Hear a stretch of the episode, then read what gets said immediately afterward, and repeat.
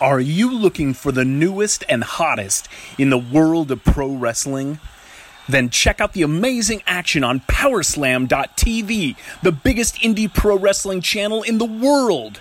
Get over 6,000 hours of the best events from over 150 of your favorite promotions from 20 different countries around the globe.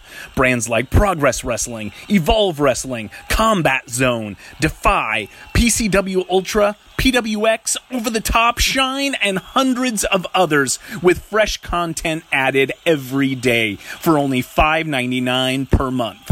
Get your free trial today at powerslam.tv. Hey, wrestling fans, this is Gary Michael Cappetta, and you're listening to the All Night Long Wrestling Podcast with the Enforcer and the Stallion.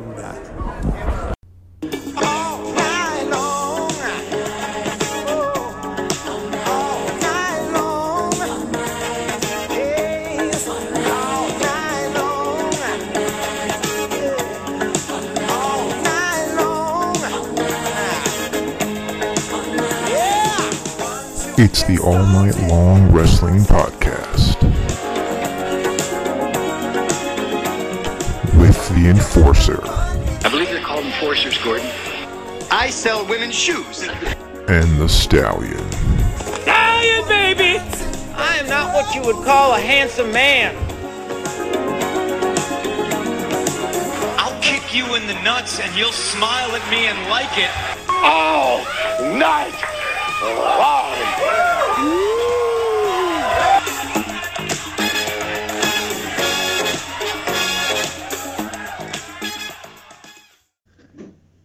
Hello, everybody, and welcome back to another edition of the All Night Long Wrestling Podcast. We are your hosts. He is a very defeated stallion. I'm the enforcer. We are back with yet another edition, hot off the heels of uh, of a couple of good shows. This one, however, it's probably going to suck. Just giving you a heads up. Oh, you you meant our shows were good? Is that what you meant? Yeah, yeah, yeah. Oh, okay. I, no one's ever said that before, so I, I wasn't used to hearing that. That's good. Okay. That's bullshit. Oh wait, Can, is it okay? Too late. We're doing it. We're all in. Yeah, that's bullshit because uh, Todd Amy on YouTube said Amy. outstanding interview with a couple of emojis. So Todd, we appreciate you, man. Um, last week you posted an interview with Heather Monroe, the Killer Bay, um, the West Coasterner herself. Um, we had a really good time talking to her. She was awesome. Took some time out of her day to join the all night long wrestling podcast, and she's got some badass shirts over on Pro Wrestling Tees and a Patreon, Joe. How long is it going to take me to talk you into getting a Patreon for yourself? Uh, not very long. Uh, I will say that I did post the links to both the Pro Wrestling T store and the uh, Patreon in the comment section, not comment section, in the description of the YouTube video. So if you go to our YouTube video interview with Heather Monroe, in the description you will see the links, as I see you're doing it right now because I could hear it in the background, that you will see the links No, to no, no, the that's not true. I was and the PWTs. watching porn. And that's okay. I keep telling you, it's YouTube. YouTube, not something else. Oh, gotcha. No, but you're right. ProWrestlingTees.com slash Heather Monroe, Patreon.com slash Heather Monroe.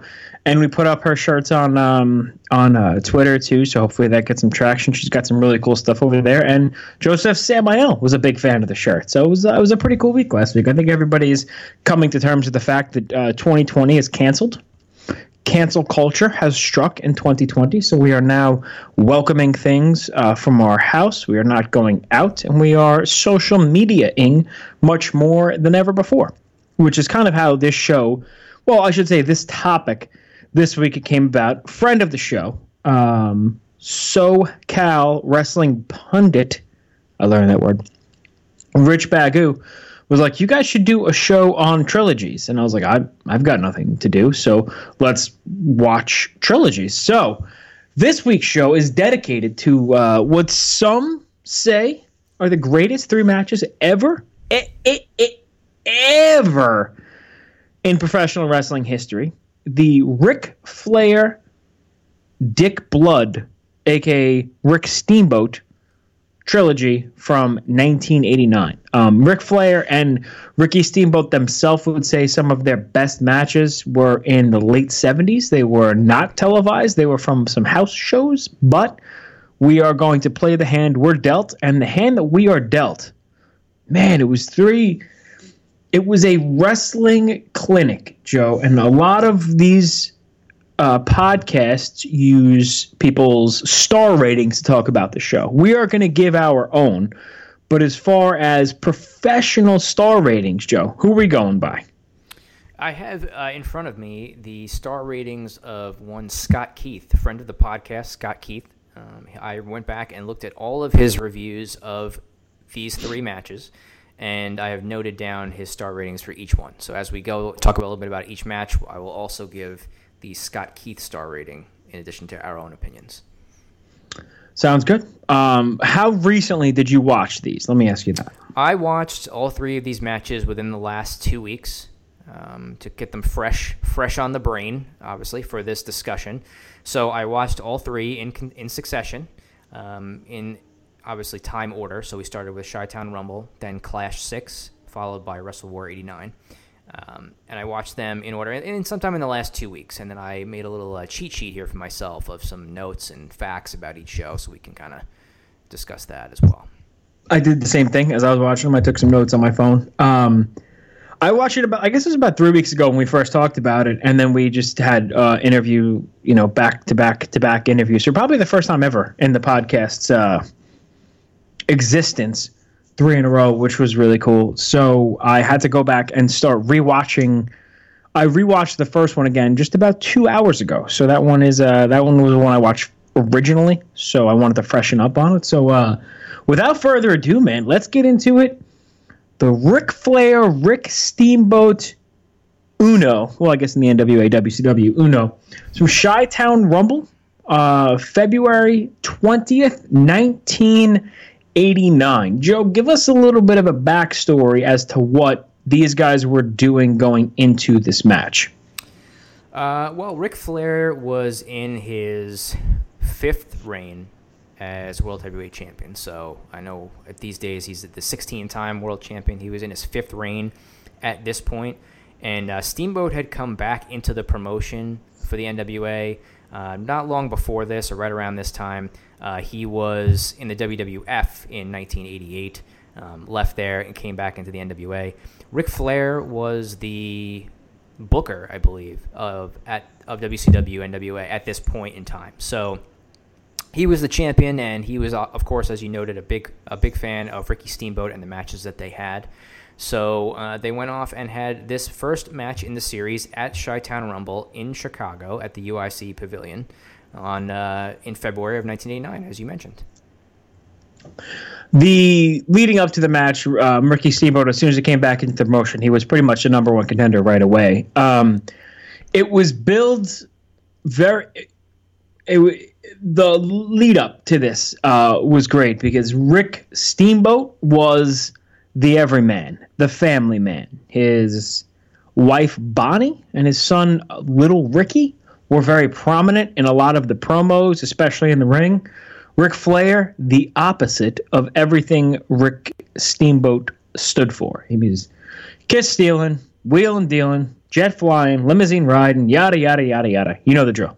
So these two were natural uh, polar opposites, and I think that um, was never more so apparent than the interview they did I guess it was Clash of the Champions the interview, or was it um WCW Saturday Night when they, I mean, Ricky Steamboat like stripped Flair down to his boxers or something in the ring when uh, Flair had the girls in the ring holding his jacket and stuff like that. So they had um, they had a really good story going into it. And 1989 was a fantastic year for the NWA, probably one of my favorites. And um, well, let's get right into it. Let's get right into the first match. Show talk about what you took away from it, your thoughts, and uh, as always, I want your star ratings, buddy. Well, I guess you know. So at the time when I was, I was seven years old or five, six or seven years old at this point. So I didn't really know a whole lot, you know, about the NWA at that time. So I, most of what I've learned has been, you know, post post that, right, and just in reading things and, and watching on the network. Um, I uh, I was surprised when I went back to watch it to see that Hiro Matsuda was in Ric Flair's corner because I just didn't really feel like that was necessary, and I didn't really remember it um, in a period of time either. So that was interesting. Um, you know, I think that um, you know, again, knowing it now and how it all turned out, it doesn't surprise me that you know Steamboat won the match. But you know, I think going into it, if I was watching at the time and not knowing anything, I would have been surprised that that Steamboat had just come back in and would win the title um, right away. Um, I, I, the match was, was very good, of course. Um, we'll get into it in terms of comparing it to the other matches, probably towards you know when we get to the third match. But um, you know, I think the first thing that stands out in in, ter- in these matches is the chops. Uh, the chops are pretty loud and uh, seem like they're laying them in pretty good. Uh, having never given or taken a chop myself, I can only go based off the sound, and uh, it sounded pretty loud. So I'm imagining that was that was pretty uh, un- unfun, not fun for these guys to have to take. But the match itself was very good. Of course, these guys had worked together. They're very familiar with each other's styles. Um, Steamboat won the match at the end. There was some not shenanigans, but there was some stuff going on with the referees. I think uh, Larry was it Larry Young? Larry Young, um, and Tommy uh, Young. Tommy Young, excuse me, Tommy Young and Teddy Long, yes, um, who were the referees in this at the end. So they were maybe teasing a potential dusty finish of the title, but title change, but that was not the case. And uh, Steamboat ended up winning via a small package at about twenty, a little over twenty-three minutes. Uh, just so people aren't familiar with what a uh, dusty finish is, uh, Tommy Young is notorious at Starcade '85. Dusty Rhodes beat Ric Flair. I believe it was with a cradle. Tommy Young had gotten bumped during the match. Tommy Young was on the outside. Arn Anderson came in to help Ric Flair to beat up Dusty Rhodes as Tommy Young was going to call for the belt because he saw Arn Anderson interfere. He got hit by a flying Arn Anderson, never got to call for the belt. Dusty Rhodes won the title, and then Tommy Young reversed the decision the last week because he said in his mind he had already made up the decision that it was a disqualification, thus taking the belt off of Dusty Rhodes. That is what a dusty finish is, and I think watching this, um, I had the, I also thought that's what they were going to do the first time. Um, my favorite part of this match, without a doubt, is big ass Afro Meltzer in the front row in the teal shirt. He was big even back then, not like he is now, you know, with HGH and all. Um, but he is wearing the most ridiculous teal shirt I've ever seen in my life. He's got the um, Dr. D. David Schultz uh, brown afro curls. Um, it was a it was a sight to behold. But that being said, first thing I realized in this match, um, maybe you'll agree with me, Ric Flair is in the best shape of his life. Would you agree? Uh, yeah, I think he was in very good shape at the time. Again, if you, it depends on when you compare him to. I, I, know you know people, maybe newer fans that saw him in the WWE at the end of his career was that he was not in the best of shape at that time. Um, but yeah, I think he was in good shape at this point. I think he was probably getting close to forty. Uh, 37, 38. Late, late 30s, close to 40 at, at this point. So, yeah, I mean, he was still in great shape. He he had abs, and I never remember seeing Ric Flair have abs. And I'm watching, I'm going through watching um, World Championship Wrestling from '85, and he's in far better shape in '89 than he was in '85.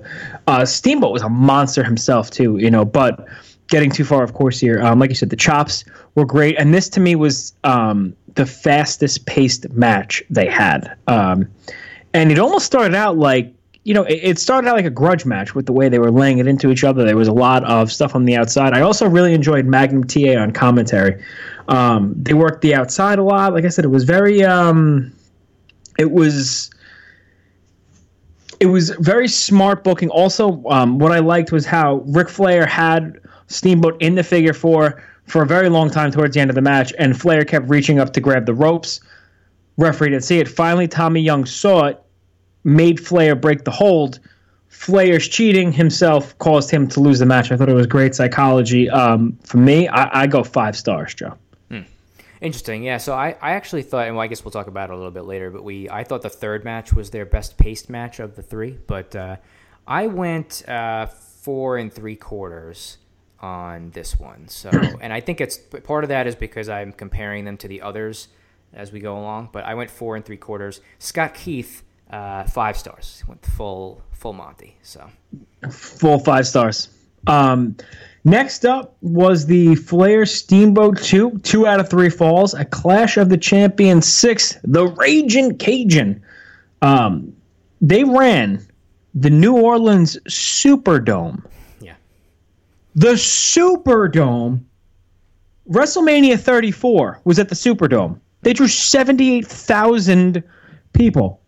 Clash 6 drew 5,000 people in the Superdome it's true. who according to um I, I, according to i think it was Shivani. no maybe it was jr jim ross said that they did not want to promote them i think it was jim herd jim ross said jim herd did not want to promote the match because he was afraid if people saw steamboat and flair on tv they would not go to the house shows because back then it was very much a house show business that then led to some people getting fired at WCW. Joe, five. Th- I'm pretty sure you and I could draw five thousand people at the Superdome. Let's be honest. That's For, for doing what? I don't know. You should punch me in the face for an hour. Five thousand people would come to the Superdome to see that. Um, this match was much more methodical.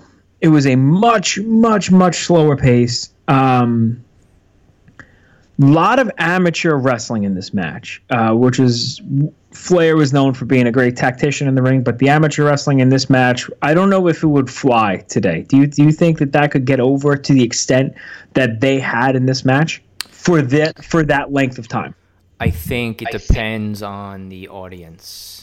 So if I'm picturing it on Money in the Bank, uh, no. If I'm picturing it on an AEW show or a Ring of Honor show or even New Japan, um, then yeah, I think so. I mean, I think they could, you know, fans would stick with it for, for a while. I think the people would be into it. I mean, this match, like you said, two out of three falls, it went in the stats that I read, it went over 55 minutes. So it was almost an hour um, of these guys of these guys wrestling. Um, Flair wins the first fall, reversing an inside cradle, just under 20 minutes. So if Flair gets the first fall, and now Steamboat has to win the next two. Um, I believe that the ruling, the, the rule was supposed to be if it went to a time limit, that the winner of the first fall would be the champion. So that meant, I think, so that meant that Steamboat had to win the next two. So, like you said, it was a little bit more deliberately paced. Um, Flair wins the first fall by pinfall, or reverse cradle. Um, and then Steamboat wins the second fall at, I think, just about 34, 35 minutes with the double chicken wing submission, right? So he has him like held up, not the cross-face chicken wing that Bob Backlund would make famous, right? The double arm chicken wing where he would grab him and then hold him up in the air. Yeah, and then picture for anybody uh, like a tiger suplex, but instead of suplexing him back, he locks in the tiger and he just holds him up straight in the air. Yes. So that was the second fall, um, and then of course now in the last 25 minutes or so, we're down to the deciding the deciding third fall. Um, and the cool part, I guess, for me at this stage is you know now I forget exactly at what point, but it was around here where uh, Flair starts working on the legs of Steamboat, right? And he kind of really goes to town on doing that, which is uh, you know a big mo for Ric Flair and a lot of his matches to set up the figure four. Um, and I don't want to jump into the finish if you have other thoughts if you want to comment on, but the don't I let you? I'll pause there and let you kind of give your thoughts on the first two thirds of the match. Um, I agree with pretty much everything you said. Rick, I can't remember Ric Flair ever submitting. So Jim Ross was very crucial on commentary to tell the story that Ric Flair had to submit because he had another fall. So he submitted knowing he would not lose the match, but he submitted knowing he could get out of the move more quickly and still be fresh for the third fall. So I thought that that's the only thing I would throw in there. I thought that was great. Yep. Yeah. Absolutely. And uh, so then that that leads to the finish of the third fall, which is so Steamboat has Flair up in the double chicken wing again, trying to get him to submit, and his knee buckles and gives out because of the leg work that Flair had been doing on him for the last 25, 30 minutes of the match. Um, he falls backwards, so he has Flair kind of over him, and both of their shoulders are down. Referee counts, and Steamboat gets one of his shoulders up and is declared the winner. Uh, the replay shows that Flair's leg was underneath the rope, I think, or on, on top of or underneath the rope. It was underneath the rope, yeah. Underneath the rope, which referee did not see. So Um, Steamboat was declared the winner, but after the match was over, um, in the post-match interview, talking they were talking with Steamboat and kind of showing him the replay, and it kind of led to setting up the third match in the series, which would happen at Wrestle War a little bit later on. Um, in terms of the match overall itself, um, I generally like two out of three fall matches a lot, especially when you have really good wrestlers in it. Um, of course, the psychology, like we mentioned, the chops, all the different moves that they were doing with on each other. Um, I gave this one four and three quarter as well, um, and I think you know, I, I thought that the matches got better in the series as they went along. That was my opinion. So um, I went four and three quarter stars. Scott Keith, full full five again. Once again, love the match. What's your four and three quarter? Four and three. Um, yeah, I also went four and three quarter. I like the first one a little bit better, but I will also say Terry Funk on commentary made this match feel uh, as important as it possibly could be and gave you a great perspective on in-ring performer like to hell he pretty much Terry Funk helped Ric Flair and Ricky Steamboat tell the story in this match. I thought it was great. 50, 57, I think it was 57 and a half, 58 minutes. It's a long time to beat the shit out of each other, and it was very, very hot in the arena. Um, I think, see, to me, it's a little, I mean, it's kind of like the Gargano and, um, I guess Adam Cole thing where to, oh, Buster agrees. Um, you know, you would think two out of three falls would be the blow off of or the, the the third part of the trilogy, unless you're gonna have like a dude. What the hell was the match Gargano and Cole had? It was like 17 stages of death with fucking. I mean, you had a something was on fire and you killed somebody in the end of it. Like that to me that's like the major blow off for so the only t- thing i would say from this trilogy was you had regular match two out of three falls regular match. Although the third match did have the three judges at ringside so i guess that was the angle but you know it they, they could have absolutely done an iron man match. You know i think that would have been the next logical step but i loved it for what it was and um, i think it ended the right way and uh, for the 412 people that were there, and uh, we're on to the third one. so. Oh, I should mention, um, this went head to head with WrestleMania 5.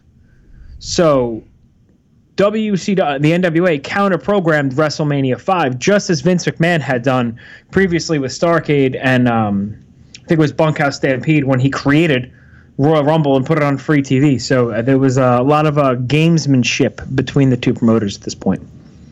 Yes, you're right. So the next, the final match in the series takes place at uh, Wrestle War 89, which is in uh, May, I think May 7th of 1989. Um, this takes place in let's see, Nashville, Tennessee, at the auditorium. Similar, similar crowd size on this one, a little over 5,000 fans. Um, so this was my, as you mentioned, there's three judges here. It's uh, Terry Funk, Pat O'Connor, Lou Thesz, aka Lou Thesz, I believe, as you like to refer to him as. Um, I was just going to say. Lou Thesz. Uh, at ringside for this to you know judge it, I guess if it went to a, uh, a draw. Um, this was my favorite match of the series, and I thought that they picked up the pace in this one. It was really kind of like a you know, a, a grudge match of grudge matches in the sense that I think Flair knew this was his last shot um, at the title here against Steamboat. If he didn't beat him here, he probably wasn't going to get a shot again for a while. Um, they were doing all sorts of crazy stuff. I, I, remember, I keep, I always remember the spot where Flair does a crossbody against Steamboat, and then they they both tumble over the top rope to the floor. I remember it being like really wild, um, and. I, you know, it's interesting. I guess also is that you know going into this, as you mentioned earlier, kind of like the the opposites of Steamboat being the family man, right, coming out with his wife and his son often, and Flair comes out with you know forty women um, down the aisle. He walked a pony to the ring for God's sake. Who thought that was a good idea? Little Ricky was on a fucking pony. but at the end of the match, right when it ends, um, which everybody knows, you know, Flair ends up winning this match, of course, and winning the title back, his sixth, his sixth world title. Um, you know, he ends up being a babyface when it's over with. You know, and I think a lot of that is because of the the quality of work and you know the the high standard of the matches that these two guys were having, right? I think people people already respected Flair, and he already had his fans out there uh, just from being in the Horsemen and being who he was. Um, but you know, just the, the, the work that he was putting in and the efforts in these three matches. Um, you know, he ends up winning with an inside cradle after again Steamboat's leg collapses. he rolls into a cradle and pins him and win his sixth world title. This one just over a half an hour, um, based off of what I saw, and um, it was my favorite match of the series. It really was, just because of the psychology, the history, the playing off previous matches, uh, the tempo. Um, I, I this is a match that I went five stars on for me personally, and I thought I thought it was the best of the series. I actually, um, I went four and three quarter, the same I did the second one. I still have an affinity for the first one. I don't know why it's the shortest of them. Uh, I, I, just, it's the one I've watched the most. Um, I could rewatch it whenever. Um, I'll have to give the third one a watch. I think, um, to me, I feel like the finish almost overshadows the match um, to an extent. I'm sure I don't want not overshadows, but to me that's what I take away from it, right? Like I, we can get into that. Um, and as you mentioned, yeah, the uh, the post sorry the post match angle, yeah. Um, I said 1989 was one of my favorite years for the NWA. Um, so long story short, um, I think as soon as Flair takes the mic, you know Flair's style and profile, and he takes the mic after the match and he says Ricky Steamboat is the greatest champion I've ever faced.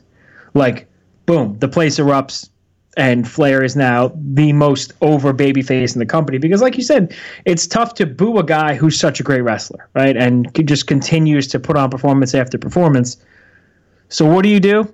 You turn this guy babyface in the ring, and then bam, you get him into one hell of an angle with Terry Funk. Terry Funk comes out. He was um, Terry uh, drunk Terry Funk. They used to call him in. Uh, the Insane Clown Posse. Uh, what was that Stranglemania when he wrestled Mick Foley? Long story short, um, Funk wants to challenge Ric Flair, and Flair kind of brushes him off. He's like, Terry, listen, we have a ranking system now, yada yada yada. And Terry Funk's like, Rick, I'm sorry, you're right, I'm sorry. Boom, heel turn, and he pile drives him on a table in 19, in May of 1989 the match was great and then you have this hot angle. The crowd is stunned. The crowd is pissed. They could do no wrong in may of 89 and then this leads to eventually flair teaming up with the hottest baby face as they would say sprinkling a little hulk dust on him you're sprinkling a little Ric flair dust on sting it, it was great year. Um, I can't wait to go back and watch some more of this stuff. But um, the story they told in the ring was great. Uh, they worked over Steamboat's leg, and they had a lot of callbacks to earlier ones. And Ric Flair, if you noticed, he did not cheat during this match as he did in the first and second one, and he got a clean pinfall. I think that it was just so well put together. And Flair and Steamboat both tell you they called every match in the ring, dude. That's unbelievable. It's 30 minutes, 30 minutes an hour. That's two hours of calling it in the ring. I can barely remember my name, Joe. Imagine being in the ring and be like, yeah. Flair had said he could just look at Steamboat and like move his eyes one way and they would know exactly what each other are thinking. I think, you know, it, it, it was just flawless in the ring and, you know, one of, if not the greatest trilogy of all time. So in ranking for me, I had the first match, the third match, tied with the second match, but edges it out just slightly. So, and you said Scott Keith gave this one five stars as well. He gave them all five stars. Yeah, he gave them all, all five, five, all five stars. But yeah, no, you're right. I, so for me, um, I like the third match followed, but I I liked them. They got better as I went along. So even though I gave the first two matches the same rating, I would go third match, second match, first match. Um, I know you like the first match better, but anybody who watches this, feel free to give us your take on what match you like the best, and you know of the series and of the trilogy. But I think there's really no wrong answer um, to any match if anybody likes one you know better than the other. Unless you say they suck, and then your opinion means shit. Just gonna be honest with you. Um, Bagu, we want to hear your opinion. Uh, now, I, you know what? No, I'll save my question until we watch our next trilogy. What should our next trilogy be, Joe? Do you want to do Rock Austin? Do you want to do Omega Okada? You tell me on the air. What are we doing?